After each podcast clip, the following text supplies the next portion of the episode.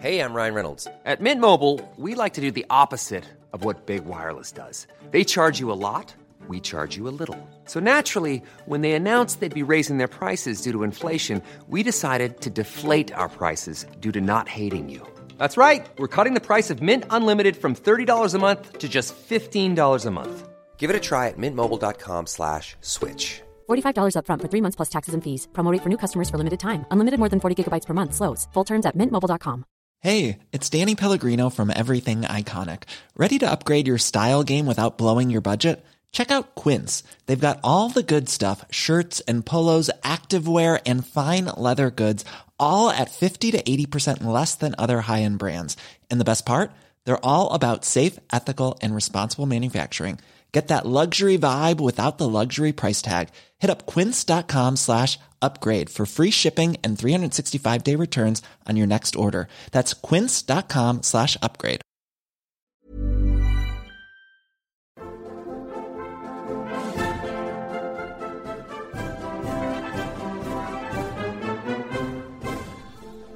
Welcome to the Gilded Age and Progressive Era, a podcast about the United States and the world in the late 19th and early 20th centuries.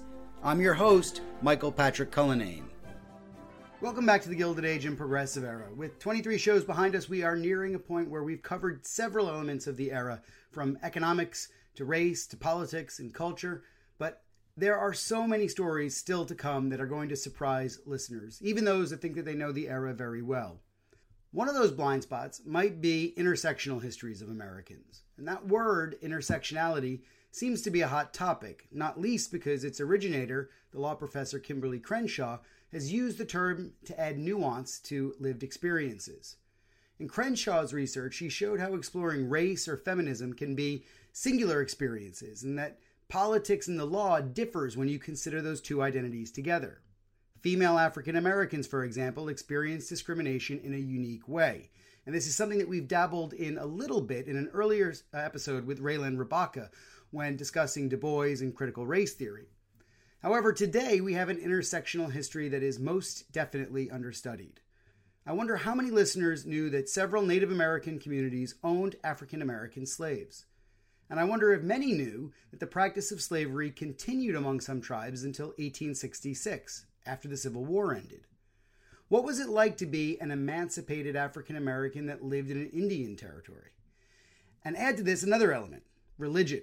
The African Methodist Episcopal Church, the AME, the first church in the United States founded by African Americans, had evangelized in Native American lands, and not just amongst African American communities, but among Indian communities too. The sense of shared victimization by white settlers and the sense of shared interest made the church appealing to both. This is truly intersectional work, and it's the research of Professor Christina Dickerson Cousin. In her new book, Black Indians and Freedmen, she explains how the AME Church became the refuge of marginalized African Americans and Native American peoples during the Gilded Age.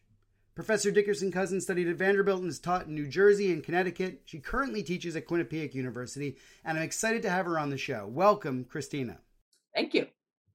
Well, as I was reading the book, I thought that uh, I don't know how we're going to cover everything in, in a short period of time because there's so much. There's so much in here, um, and the book is overlapping. I think really with identities and culture mainly. So I'm going to probably stick to that. And you start the book with a really uh, great story from Emma Thompson Hampton, and her parents were born into slavery. She was born in the Chickasaw Nation. Can you tell us her story and the little known history of African Americans living with Native American communities? Yeah. So essentially, Emma Thompson, Thomas Hampton, she was a descendant of those who had been enslaved by those tribes. And so, what I try to do in that introductory story is show how she is very much incorporated into this diverse world of Black and Indigenous people, Choctaw, Chickasaw, etc. And then she also has this very deep connection to the African Methodist Episcopal Church. And I can explain a bit more about the denomination's history if you think that's necessary. And so, really, with that story, I'm just trying to show that connection that we often think about the AME Church in a very narrow way. And we think about what it means to be, you know, African American in a very narrow way. So, with this story, I was trying to just right away kind of disturb that, you know, preconception.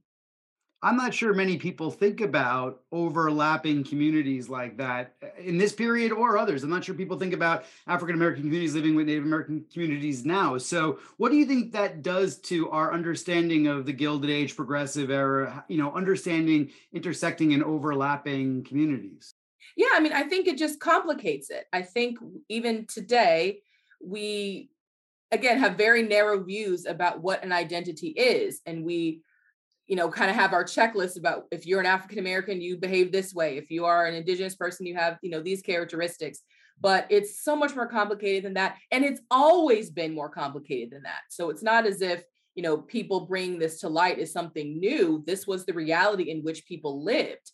And so it only helps us to better understand our history and our current situation if we can look at it with more nuance in the past. Absolutely. I couldn't agree more. And let's complicate it a little further because we're going to talk about religion now as well. I know. the African Methodist Episcopal Church is the obviously the other major focus of the book. What makes the AME so central to the story of Native American and African American relations? Yeah, well, first of all, let me just do a quick sort of primer on what the AME Church is. So it begins with Richard Allen, who was born in 1760 and was enslaved in Philadelphia. He eventually is owned by a master named Stokely Sturgis in Delaware. And Allen, because Sturgis, who, although Allen described him as a good master, Sturgis still sold Allen's family members away because he fell on hard economic times. And so understandably, Allen was in a, you know, a difficult emotional place in that in that moment. So it's during this period that he becomes a Methodist. He converts to Methodism. And it is so important to him, and Stokely Sturgis realizes it's so important to him that he even allows Allen to bring Methodist ministers to the plantation. And so during the course of one of the preachers preaching, Stokely Sturgis says, Okay, I've been convicted. Being a slave owner is wrong. And so he says, okay, after that, he could not, you know, be content to hold slaves. Nevertheless, he doesn't immediately free Allen. Allen and his brother have to earn their freedom. So they have to save up money, uh, doing a variety of different jobs. And so then Allen is able to purchase his freedom and becomes free in 1783. And then, now that he is free, he begins his life as a traveling preacher.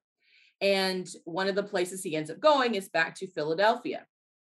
And so, starting in February of 1786, he starts preaching regularly at St. George's uh, Methodist Episcopal Church in Philadelphia.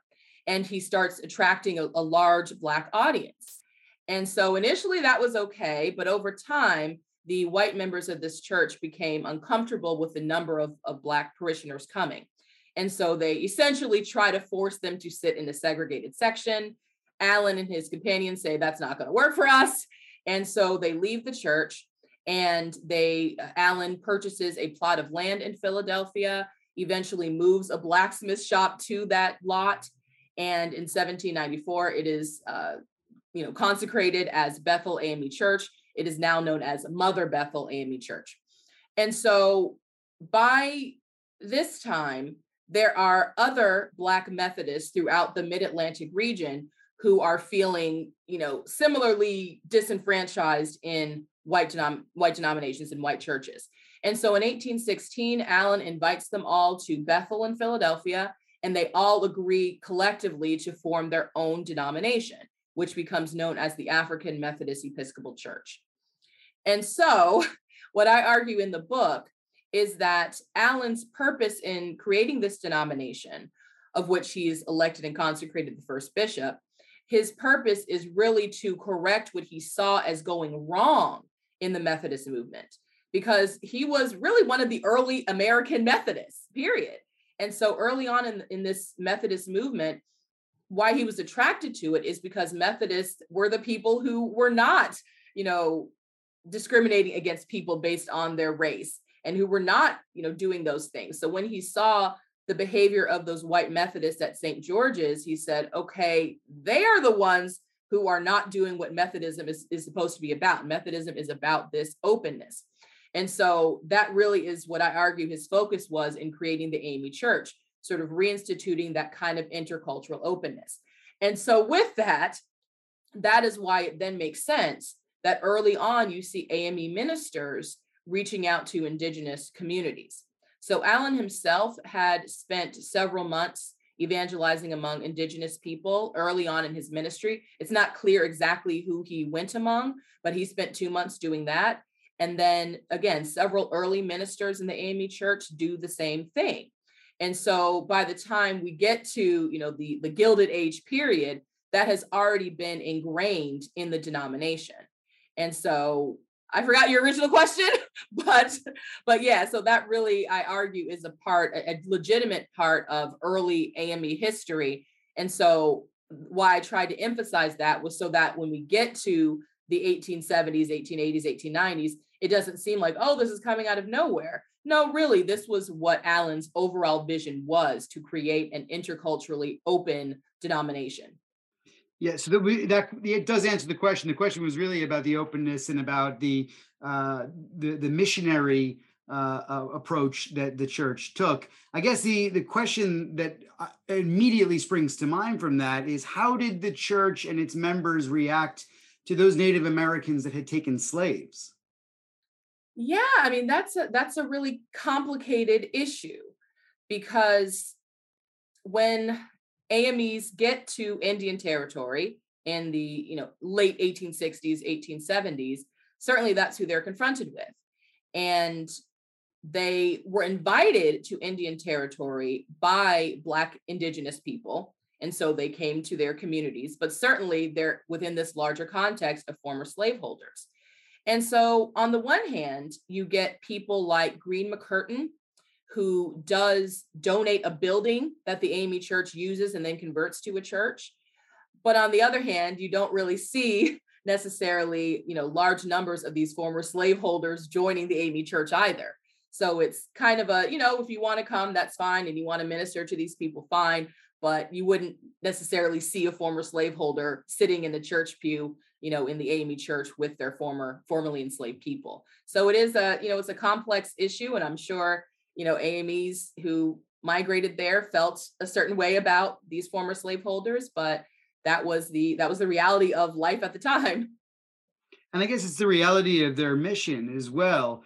Um, how big does the AME get in this period? And then, and maybe you could tell us a little bit more about its sort of progression into years beyond the early 20th century.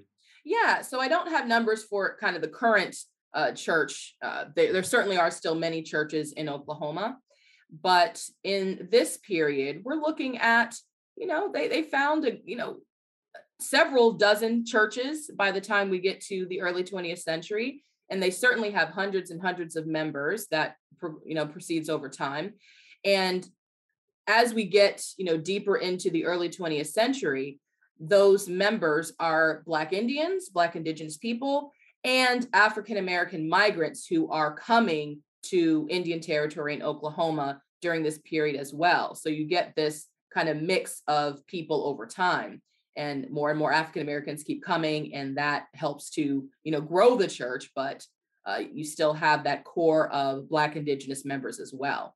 So it certainly does grow. And in the book, as you read, I put this in a larger context of AME migration into the West. So what's happening in Indian Territory isn't happening in isolation, but rather it's a part of a larger phenomenon that I call the African Methodist migration in which AMEs are continuing to expand throughout the West, establishing churches and schools for you know people of African descent wherever they are and wherever they are needed. It's a great it's a great story because I think you're right. You get to the heart of that intersectional you know quality of American identity and experience. Um, when I read the preface, it became clear that the book was a very long time in the making. um, it seemed to me that it was nearly 20 years. Maybe you can correct me on that. But how did you come to the topic? And how is your research over that long period of time affected the final draft? Because I imagine you've gone through periods where you wanted to write more about one thing because it seemed relevant. And then at other times you thought, well, actually, this has got to go in. So maybe you could tell us about that story. Yeah, I mean, I could have a whole second book with all the stuff I cut because, uh, you know, you have to try to tell a, you know, clear story. Um, but yeah, so this really started when I graduated college. So I'm actually wearing my my Spelman sweatshirt in honor of you know, Gilded Age because Spelman was established in 1881. So I graduated from Spelman in 2004 with my BA in history, and I had taken a Native American history class, you know, during the course of my major. And so I took a year off in between college and graduate school.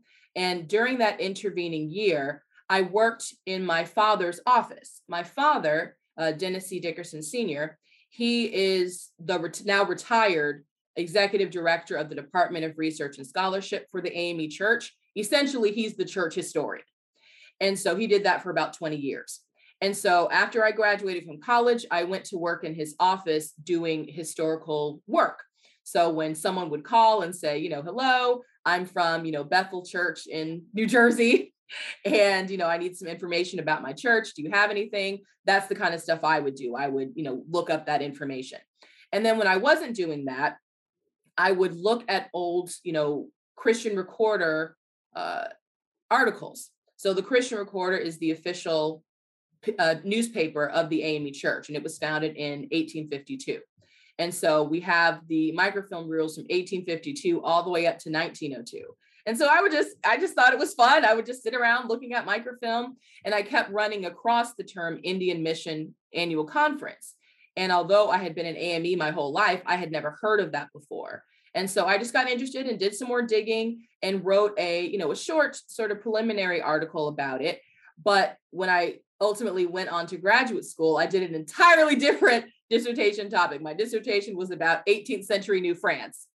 So I finished uh, my PhD in 2011 and you know attempted to get some some things published for my dissertation tried to get a postdoc and just nothing really materialized. So i said okay well i'll just go back to this this topic that already interested me but you know let's see if i can take it a bit further.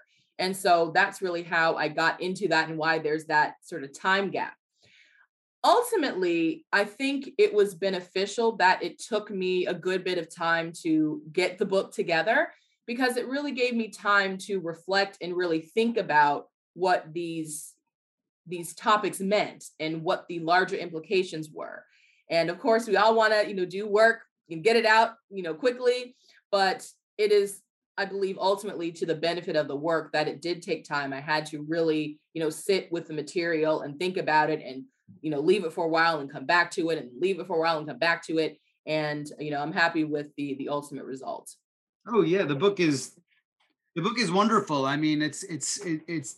I think you're right about that. That sort of gestation period that research needs. It can't just. But also, what a great story about being, uh, you know, reading microfilms, uh, you know, uh, in your spare time as as a younger person. I think that is also inspirational, and you know, everyone should go out and inspire younger people to go and do the work that we do because it does lead to these research breakthroughs in, in later years. Primary so, sources matter.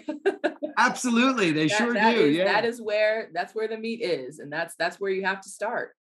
And look, that's what excites us too, right? Yeah. Dusty archives or even microfilm reels. I mean, I you know, strange to say that, that excites me, but it does. No, I get it. I the way I phrase it is it's the closest thing we're going to get to a time machine because when you are reading those newspapers you are there. You are in that specific moment. You're reading the advertisements for whatever they're selling. You are you know getting all these articles. And so i i just i love it. I'm a strong advocate for my own students doing primary research because that really is where you're going to really come up with some interesting questions and then seek out those answers well, let's dissect the research a little bit further because I think you're right. There's one thing getting into the archives and putting yourself sort of in the the shoes of the people of the time. There's another thing with grappling with some of the, I suppose, uh, higher order questions that your book deals with. And one of them that really struck me as being critically important to understanding the time period is how African Americans and Native Americans understood the idea, the faith, the um, the religion of Christianity because it's not really viewed as a white man's religion by everyone, uh, although maybe by some it is. But could you tell us a little bit about how those two communities grappled with the idea of Christianity? Yeah, so again, this is a very complex issue. Much has been written about the, you know, problematic, certainly, uh, relationship uh, as you know missionaries came to indigenous communities and that certainly is a you know for many a very painful experience in terms of what I found in my research, I found ministers like Thomas Sunrise and John Hall really fascinating. So, Thomas Sunrise is, well, he was an Oneida from the Oneida Nation of the Haudenosaunee uh, Six Nations. And he becomes interested in Black churches in the 1850s and becomes ordained in the AME church and, you know, pastors AME churches. And that's something that I certainly had never heard of before. And then John Hall, he was an Ojibwe minister from Michigan, and he becomes an ordained minister in the AME church in the 1890s. He's actually ordained by Bishop Henry McNeil Turner, which is unbelievable to me. And John Hall really expresses the very thing you're, you're getting at, which is what the AME church meant to him. So he already had was a Christian before he joined the AME church, but he had belonged to the Wesleyan Methodists. And so when he gives these speeches before AME audiences, he explains that to me, I feel more comfortable worshiping among you. The way he describes it as Black people are our cousins. He says, you know, a long time ago, and he uses the term old Indians used to call colored men cousins. So I call you cousins. You are my dear cousin. And when, and again, this is kind of his terminology, when the Great Spirit comes into my heart and I want to shout, when I'm among, you know, whites, they say you can't do that. You have to go out, you know, go outside. But among my cousins, I feel comfortable doing that. So the way he puts it is that, you know, worshiping within this AME context, it gives him a level of, you know, spiritual freedom that he did not find elsewhere.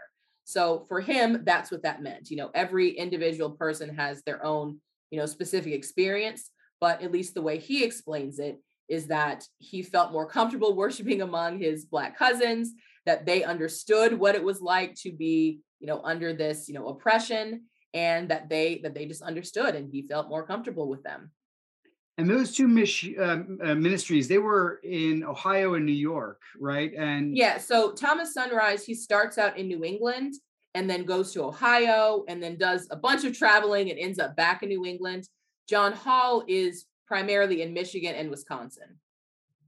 So do you also see the the same thing happening in the the farther west, you know, in maybe Oklahoma or or in the southwest where the AME is giving credentials to Native American ministers? So what we see happening in Indian territory is that initially when the AME church started going there in the late 1860s, early 1870s, they sent, you know, they sent who they had. They sent African American ministers. But then they quickly realized that, you know, these people have, you know, cultural differences, linguistic differences.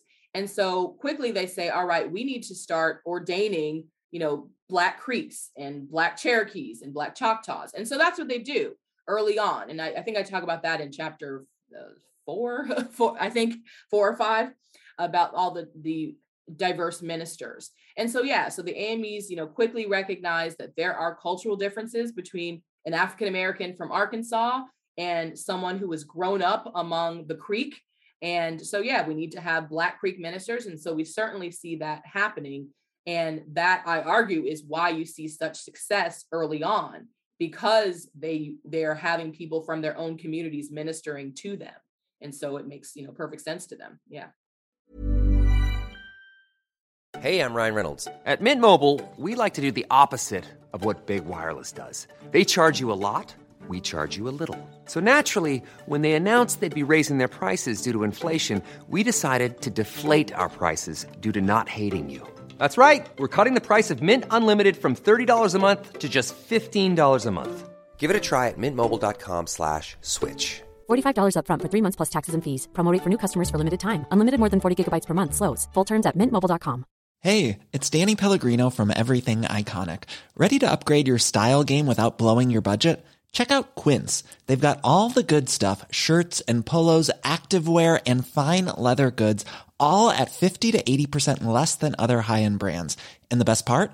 They're all about safe, ethical, and responsible manufacturing. Get that luxury vibe without the luxury price tag. Hit up quince.com slash upgrade for free shipping and 365 day returns on your next order. That's quince.com slash upgrade. Hey there, it's Michelle Norris. I'm host of a podcast called Your Mama's Kitchen. When I travel, I'm usually looking for a way to find a taste of home when I'm not at home. And one of the things I love to do when I am at home is entertain. And Airbnb allows me to do that. When I was in California recently, I rented a house that had a great kitchen. And when we were sitting around the table, we we're all thinking, we're in someone else's house. Someone could be in all of our homes as well. If you have a home, but you're not always at home, you have an Airbnb. Your home might be worth more than you think. Find out how much at airbnb.com/slash host. Planning for your next trip? Elevate your travel style with Quince. Quince has all the jet setting essentials you'll want for your next getaway, like European linen, premium luggage options, buttery soft Italian leather bags, and so much more. And is all priced at 50 to 80% less than similar brands. Plus, Quince only works with factories that use safe and ethical manufacturing practices. Pack your bags with high-quality essentials you'll be wearing for vacations to come with Quince. Go to quince.com/pack for free shipping and 365-day returns. And and what is the African Methodist migration? Because you talk about this a great deal in the book as well, and I think anyone who's interested in the book is going to be interested in this topic particularly. Yeah, so what I was finding as I was, you know, doing more and more research into what happened in Indian territory was that it was not in isolation, that you can actually start going back all the way to the 1830s, where you see AMEs traveling to what was then considered the West. So at that point, the West would have been Missouri, you know, Illinois, Indiana. And so you see ministers going to these places and establishing churches. And so this continues. They go to California in the 1850s, and of course, Indian Territory in the 1860s, 1870s. And so what happens because of the way the AME church is structured, once you know a minister will go out and establish a church and have you know some members, every year they have to appoint a pastor to that church. Sometimes that pastor would come from that community, but other times, because the AME church had such a rigid um, a well, rigorous credentialing process. You had to have, you know, a certain level of education and all that. Oftentimes, bishops would have to appoint ministers from outside of that community to come in. So that would initiate what I call this migration, where, for example, Bishop Henry McNeil Turner becomes the bishop over Indian Territory in 1880. And so he sends for A.J. Miller, a minister from South Carolina to come to Indian Territory to pastor uh, a church there. And so this example is repeated over and over and over again as AMEs continue to expand west, and bishops will, again, sometimes appoint pastors from within that community, but oftentimes they would also import, you know, ministers in from the south or from other regions. And so this, I argue, is another impetus for Black Western migration. So there are a lot of reasons why Black people are leaving the South and leaving, you know, for the West. But I argue that this is another reason that, again, AJ Miller is called upon by Bishop Turner to leave South Carolina and go to Indian Territory. And so that's how he ends up there and spends a significant amount of time there. It does seem that in just about every chapter, there is something important to say about place. I mean, you've just mentioned the sort of sectionalism there about the West and the South, and you know, but every part of the book, you know, a ministry in New York is different from a ministry in Oklahoma, is different than a ministry in Indian territory. So why is that? What is what what what is why is place so important to the story about the AME Church and the expansion and uh, of it? Yeah, I mean, you have to understand your people. Um, as I mentioned before, when AMEs initially start coming to Indian territory from Arkansas and they send, you know, African American ministers and they realize, oh wow, there are people here who maybe primarily speak the Creek language. You know, you know, I, I can't do that. So we need someone from here who can do that. And there are all kinds of cultural, you know, specificities depending on your community. What, you know, a mining town in California needs, what those residents need is different than what you know someone in massachusetts might need so the job of the bishop is to really look at what that specific community is needing uh, in many cases they need schools We see this specifically in Indian territory that there was really a call for creating schools. So you need to send someone who has some, you know, proficiency with that. And so, yeah, so just as, you know, African Americans are extremely diverse, uh, each region needed something different. And so the AME Church was, you know, successful uh, to the extent that they were able to adjust to that and send the right people to the right areas. So I'm glad you presented it like that because that's exactly what I wanted you to say. I mean, the, book says it, but in a way, I'm sort of extracting that from you. And yeah. it's because one of the things that I didn't know about, and I was hoping that you might be able to tell me, and I, I don't know, does the book actually go into this too much, but it's about the difference between the AME church. I mean, you, you mentioned there that it's got this ability to adapt to the various places that it's sending its ministries, right? But how does the spread of the AME church mirror or diverge from the adoption of other faiths in the United States at the time? I mean, does it follow a common trajectory, Christianity and the spread of it? Uh, you know, is it similar to white Southern Baptists or is it something unique? Well, I think you can see a lot of similarities with what's happening with uh, the Methodist Episcopal Church or the Methodist Episcopal Church South because the structures are basically the same.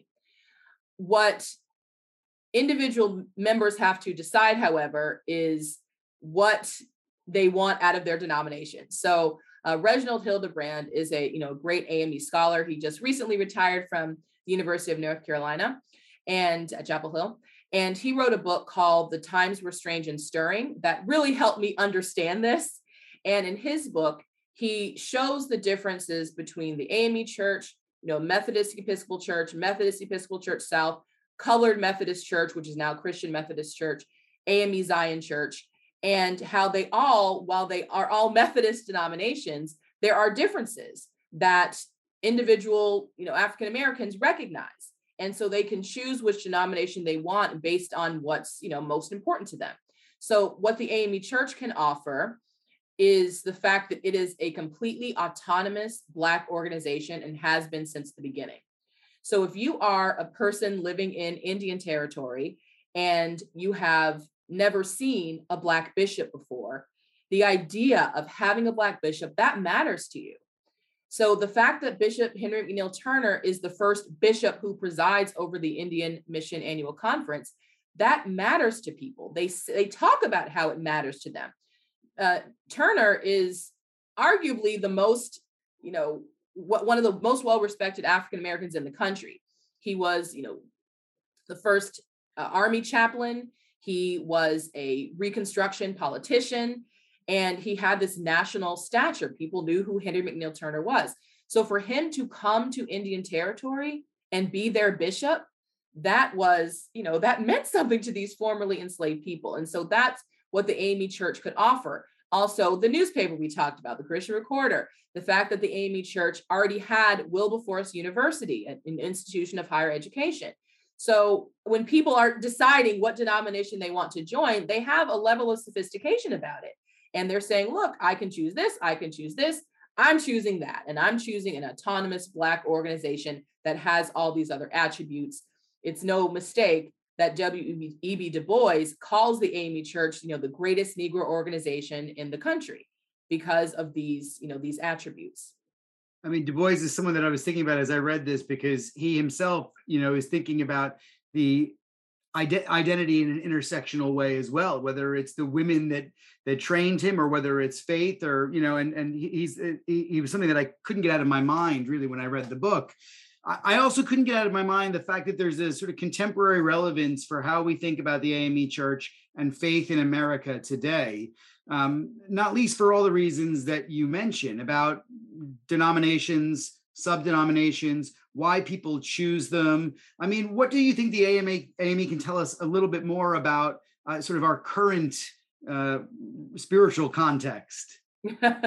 well, I think what it says is that there is still, there are still people who like the historical nature of the denomination, the fact that this is a denomination that has been around for 200 years, 200 plus years, and that matters to people. My own family, for example, my great, great, great, great grandmother, Melinda Wise, she joined the AME church in the 1870s in South Carolina. That was one of the first things she did when she became a free person. And so that matters to me. That means something to me. That is relevant to me.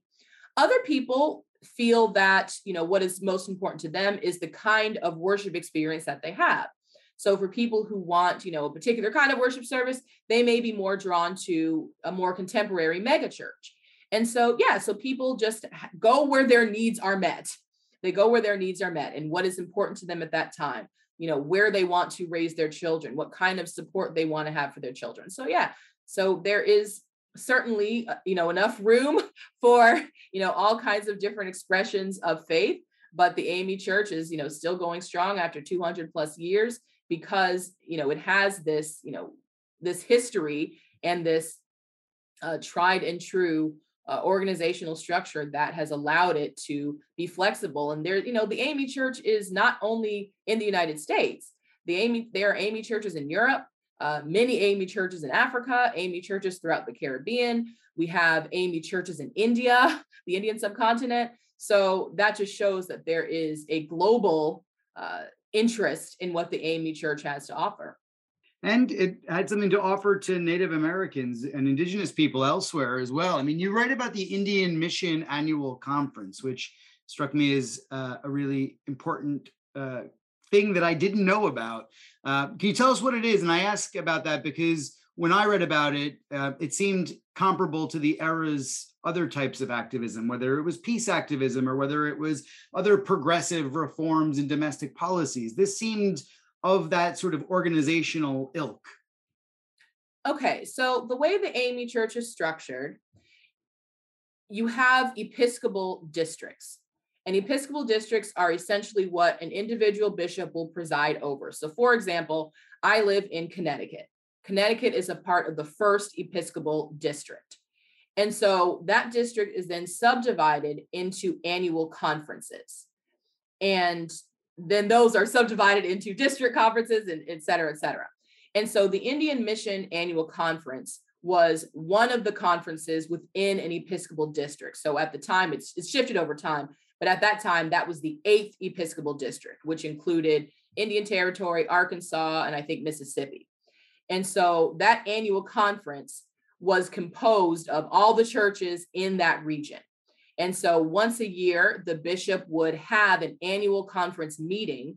So Bishop Turner, you know, from 1880 to 1884, he would go to Indian Territory at least once a year and hold a, a roughly week long meeting in which all the ministers would come. He would hear their reports but you know about what their church had done that year.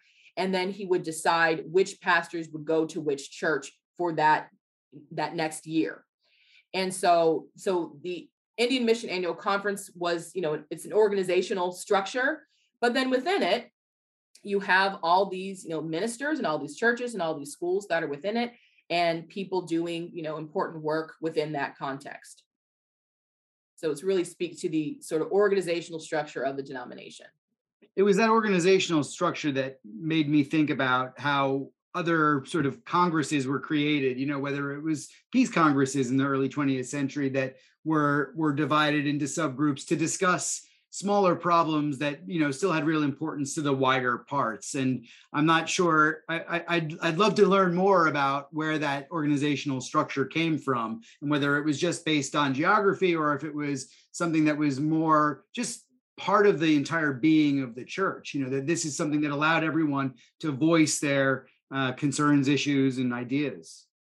Yeah so being divided into conferences it really is geographical but what was beneficial about it is that again, and I talk about this in the book, all these ministers are having to see each other at various you know meetings throughout the year. Their district conferences the annual conference meeting uh, if there was a women's missionary meeting people would see each other and so they get to know each other and so you would see them and i saw this reflection in the documents that they would you know work together as ministers in this particular area to put forward a particular uh, goal to reach for a particular goal. So yeah, it's organizational, you know, based on geography, but it does engender a level of cooperation among the ministers in that region, which can then lead to, you know, further uh, benefits. Yeah. Okay, the Dawes Commission is something else that's worth uh, sort of speaking a little bit about too. I mean, for anyone that uh, not already familiar with the legislation and the uh, the commission, it's a landmark uh, bill for Indian affairs that created a system of allotments. And allotments are is a quite specific legal term. An allotment was designed to effectively, but in but it, it proved ineffective.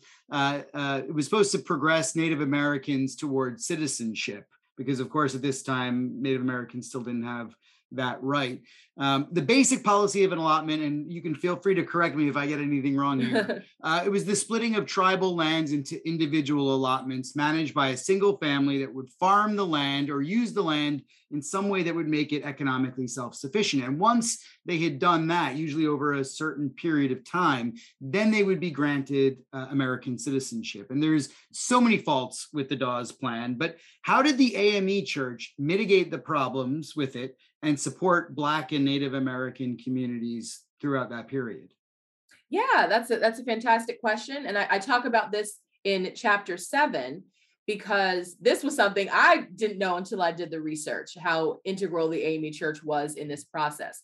So, what's important to know about the Dawes Commission is that in order to decide who received an allotment, as you explained, was they created these elaborate citizenship rolls, these tribal citizenship rolls, determining who was officially a member of a tribe, which is you know problematic already that the government is making that decision but this is what was done. And so in order to get on the dawes rolls you had to you know show up at you know the designated place at fort gibson on such and such day and such and such time. And you would have to you know bring your evidence to show that you were a member of the tribe you know maybe previous citizenship rolls um, and people would give testimony to say oh yes i know this person and this person lived here for the formerly enslaved people of these tribes, they were put on the separate freedmen rolls that were specifically for formerly enslaved people. And so they would, again, show up at a designated time with their evidence and with their witnesses. And oftentimes the evidence they brought were marriage records. You know, this AME minister married us at this particular, you know, time, and here's, you know, his signature and that would help them get their citizenship uh, approved. They would have, you know, various witnesses. Sometimes you would see AME ministers showing up to testify before the Dawes Commission on behalf of their parishioners. And also, AME ministers married Black Indigenous women, oftentimes. So sometimes you'd see them showing up in the Dawes Commission records testifying on behalf of their spouse and their children. And so they're very much incorporated into this, this story of the Dawes Commission. Uh, and they were helping their members and relatives get these allotments that were then, you know, able to provide some stability and, you know, wealth for African for African descended people in a way that, you know, African Americans in the South were promised but doesn't you know fully materialize. So in this way these ames you know performed a very significant uh, task on behalf of these black indigenous people. And also you see ame ministers appealing to the dawes commission just trying to defend you know the rights and the needs of black indigenous people. So i mentioned dennis barrows and you know several other AME ministers who will appeal to the Dawes Commission say, you know, you gave this deadline for when you know these testimony had to be in, but we really need an extension, things like that, and just making sure that the rights of Black Indigenous people would be respected and that they would get you know what they considered their fair share, given that they had endured generations of unpaid labor. So they thought the least that they were owed was some was some land. And of course, we know that the land that they often received is not always the best plots, and it's right. it also tends to break up the reservations as well. And so I right. wondered how the AME dealt with that. I mean, the Dawes Commission is the law, so they have to try and do their best to help, like you say, and that's what they're that's what they're doing. But the, yeah. the breakdown of those reservations, what does that do to the AME, its church, its mission, and its ministry? Well, as far as I can tell, they kind of proceeded on as as previously but that's a great question one of the really devastating impacts of this allotment policy is that indigenous tribes lost millions and millions of acres of land and their land holdings were just just drastically reduced because of this and so that is a a very negative impact on on these these tribal nations because of that. But as far as i have seen the AME church kind of proceeded on. They did run into a hiccup uh, in regards to some land that they held for a school. So they had already established a school in the creek nation. And then as the Dawes Commission was getting going, there was some question about whether or not they could have this land and how much they could have. But it seems as though they proceeded on and were able to keep that land. They were able to show that the Creek Nation said we could settle here, so this should be fine. Um, so beyond that kind of engagement, it seemed as though they kind of proceeded on. Interesting. And I guess, I guess one other question about this, because the Dawes Commission is wrapped up with industrial capitalism at this time too and i think a lot of it is about really getting to the railroads and the miners their share of land so that it can be exploited for commercial purposes how does the ame think about commercialism and uh, and and really how do they think about industrialization at this time and, and particularly capitalism i guess well the school that they established that I, uh, I, alluded to before, initially it's called the Sisson Industrial Institute, and eventually it's called Flipper Key Davis. And they had an industrial campus in which they were interested in those kinds of pursuits. Uh, they, as far as I can tell, were in favor of you know railroads coming because that meant you know greater access and all those things. And ultimately, yes, those had really negative impacts on tribal nations. But as far as I can tell, there was kind of a well, this is the system that we're in, so we're going to make the best of, of what we have here. And I I didn't see uh, any you know stands against capitalism as a system from any of the documents that I saw. This is why this book is so interesting. I mean, this is there's so much here in, in a rich story about uh, overlapping identities and experiences, or at least uh, the way we consider uh, identity today. Was I assume you're watching the the HBO show, The Gilded Age? Yeah, I did. And, I watched it. Yeah, yeah. Yeah, and so what's been great about that is showing sort of the black elite. And so you see traces of that in the book as well. I don't talk about it too explicitly, but the wives of bishops, you know, they had a very you know particular you know way of dressing and way of acting. This was their um, in a time where black women of the middle class didn't really work outside the home this was their way of showing that they are you know domestic and they are you know refined and all of this. And so it, it really speaks to that story that we see in the in the show as well. And so i was really excited to see the show and to see that actually depicted because people act like this didn't exist when it absolutely did and we have many, many examples of it. Uh, we have college graduates among these, you know, AME ministers. At, at, certainly in this period, AME ministers were the best educated Black ministers in the country because the AME Church required that. And so, you know, by extension, these ministers and bishops are marrying women of similar credentials. And so that there's certainly a lot to talk about with that. And that's going to be one of the threads I pick up in my next project. There's a consciousness there about their future and their legacy as well. And I can't thank you enough for joining the show, Christina. This has been really insightful. And I would encourage everyone to pick up this book because it'll really change your mind about what spiritualism on the frontier, so to speak, uh, what, what was like. And it's not, it's not what you expect at all. Well, thank you so much for having me and giving me the opportunity to, to talk about my work. I would love if more and more people could could read it and engage with this material. And there is still a lot more to know. And as i said i could write a whole book of all the stuff i had to cut because there was just so much information. But again i appreciate so much you giving me this platform and i really enjoyed being here today. Well that's all we have time for. Thanks for listening.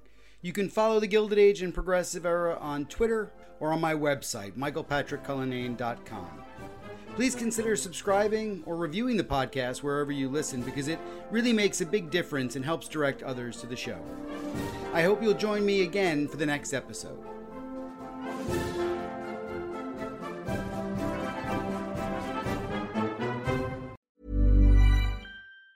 Even on a budget, quality is non negotiable. That's why Quince is the place to score high-end essentials at 50 to 80% less than similar brands. Get your hands on buttery soft cashmere sweaters from just 60 bucks, Italian leather jackets, and so much more. And the best part about Quince, they exclusively partner with factories committed to safe, ethical, and responsible manufacturing. Elevate your style without the elevated price tag with Quince. Go to quince.com slash upgrade for free shipping and 365-day returns.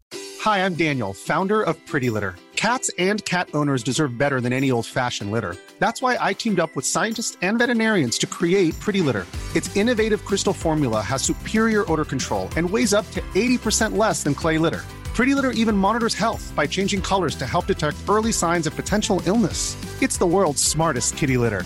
Go to prettylitter.com and use code ACAST for 20% off your first order and a free cat toy. Terms and conditions apply. See site for details. Hey, it's Paige DeSorbo from Giggly Squad. High quality fashion without the price tag? Say hello to Quince. I'm snagging high end essentials like cozy cashmere sweaters, sleek leather jackets, fine jewelry, and so much more. With Quince being 50 to 80% less than similar brands. And they partner with factories that prioritize safe, ethical, and responsible manufacturing. I love that. Luxury quality within reach. Go to quince.com slash style to get free shipping and 365 day returns on your next order. Quince.com slash style.